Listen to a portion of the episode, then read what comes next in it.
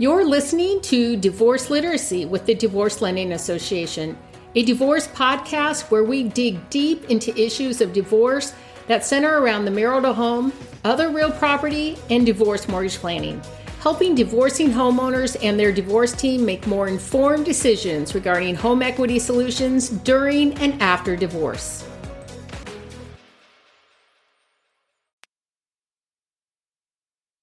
Good morning, Schuyler. Good morning. How are you? Doing great. How are you? Great. Thank you. Thank you for including me in today's podcast. This is a lot of fun. Oh, this is great. Yes. So we are here with Schuyler Minckler. She's agreed to join us in this divorce literacy podcast. She is a real estate broker with Keller Williams in Connecticut. And a brief introduction on her. Um, I will say she's a trained, trained as a corporate attorney. Sky switched paths and obtained her real estate license in 2014. She has put her training in negotiation skills and critical thinking to use for her clients ever since. Sky knows the vital importance of negotiation in real estate transaction and looks forward to putting her skills to use. Now, in regards to working with um, you know divorcing couples, I mean, she's personally been um, experienced that eh, growing up. You know, she grew up as one of ten children.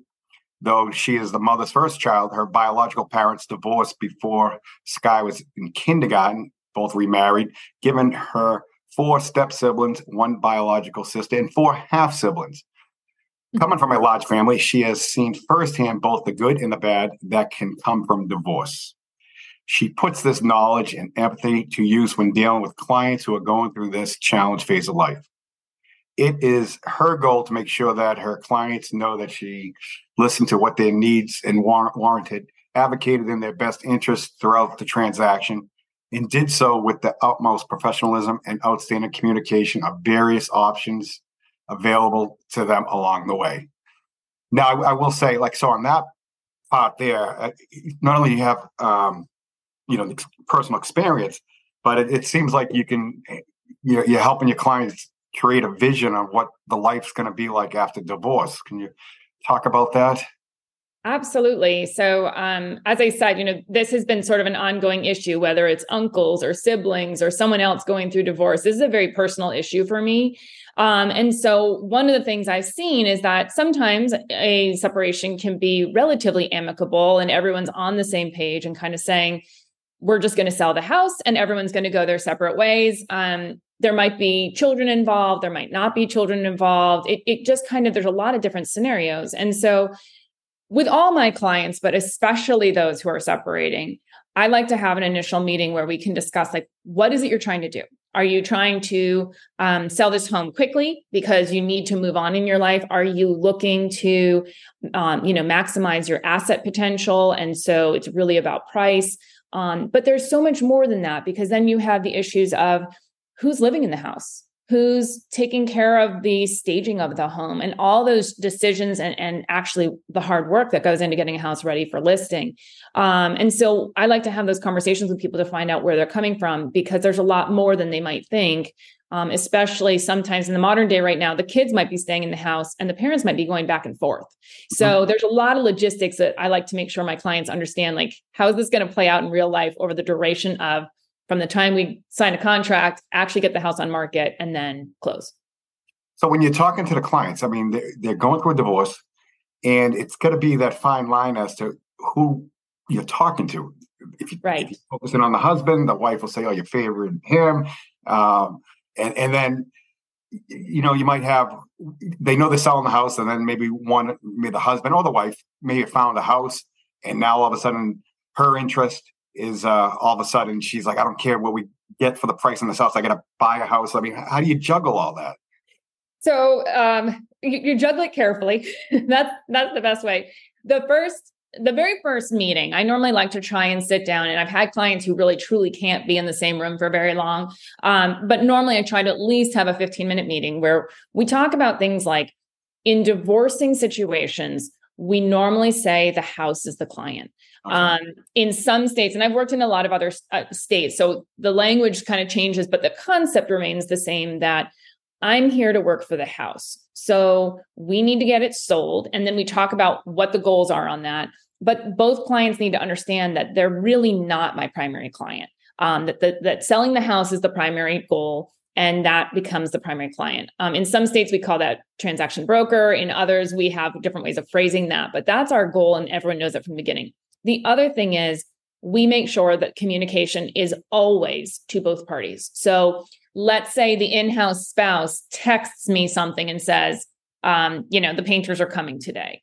I will respond to both spouses until told otherwise and say, great, so glad the painters are coming today. We'll make sure we don't have showings between 10 and 2 or whatever.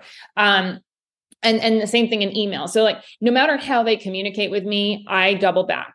I have had clients say, "Hey, look, the in-house spouse is going to give you a lot of the logistics about the house, the showings, whatever. I don't need to be on those emails. I just need to be on the decision making emails. All that's established in that first meeting. And mm-hmm. if that changes, an email and a text go out to everybody to say, are we all on board with this change? Um, but basically that's that's our first, you know, set the ground rules kind of moment. Um, and then we sort of see if there's a problem right at that first meeting, we may need to talk to other people. And by that, I mean, let's say it's a very contentious situation.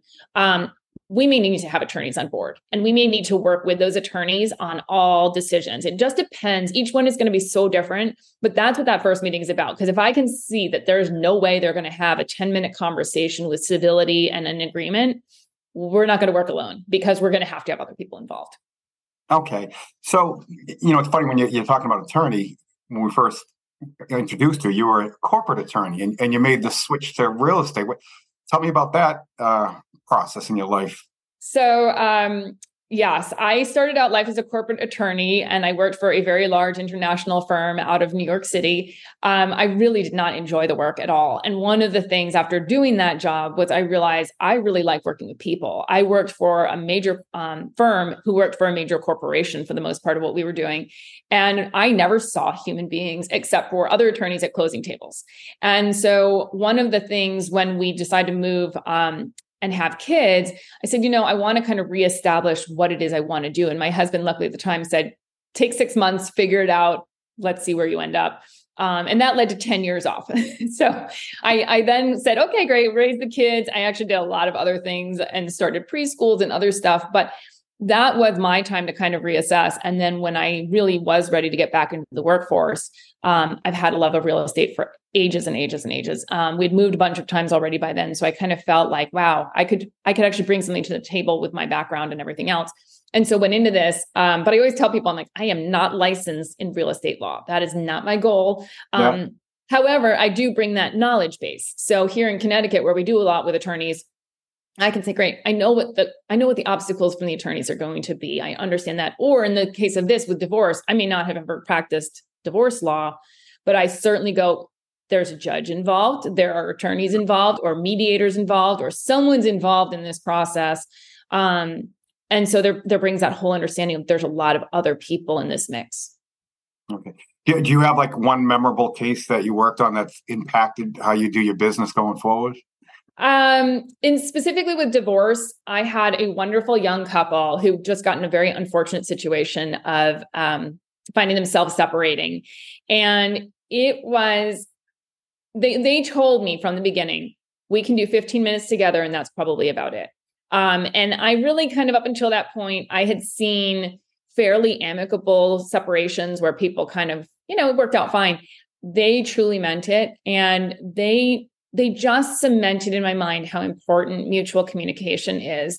Um, also, just understanding the frustrations and the difficulty of selling any house, but especially a home that has been your specific home prior to the separation. Um, and so one spouse was really emotional, very unhappy about moving. The other was like, please just get rid of it as fast as possible. Um, and so it, it, just led me to see exactly what we talked about in the beginning here that sometimes you go in saying, yeah, we both want to sell the house. And then as the deal evolves, you realize one person's very reluctant to do that um, and the other may have different goals. And so it just reminds me always that there's a lot of emotions in this process, always, but especially when there's separation involved.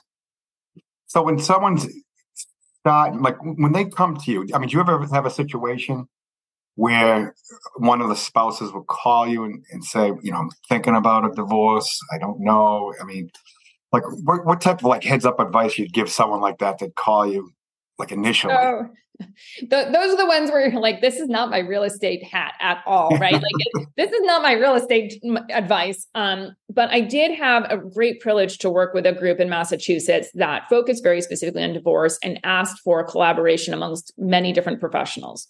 And with them, it became so clear to me that there are a lot of ways to start your divorce process. Normally, it's not in real estate. Um, most people go to either their attorney or their financial advisor or someone else to say, wow, I'm in big trouble. Um, but yes, I actually have had people come to me saying, I'm thinking of getting a divorce. The other partner doesn't know yet.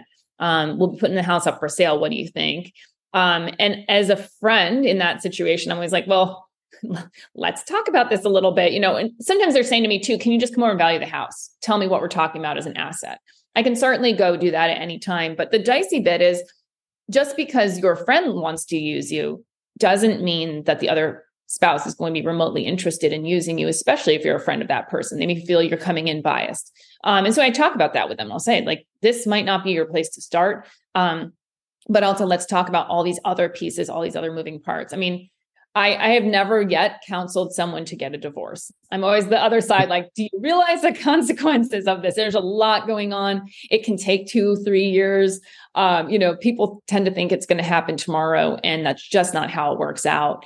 Um, and you're talking about a massive financial asset when you're talking about the house. So that's going to be an issue of the separating couple. They're not going to just walk away from the equity, but they also might want to walk away from the debt and not understand that that could follow them post divorce. No, oh, absolutely.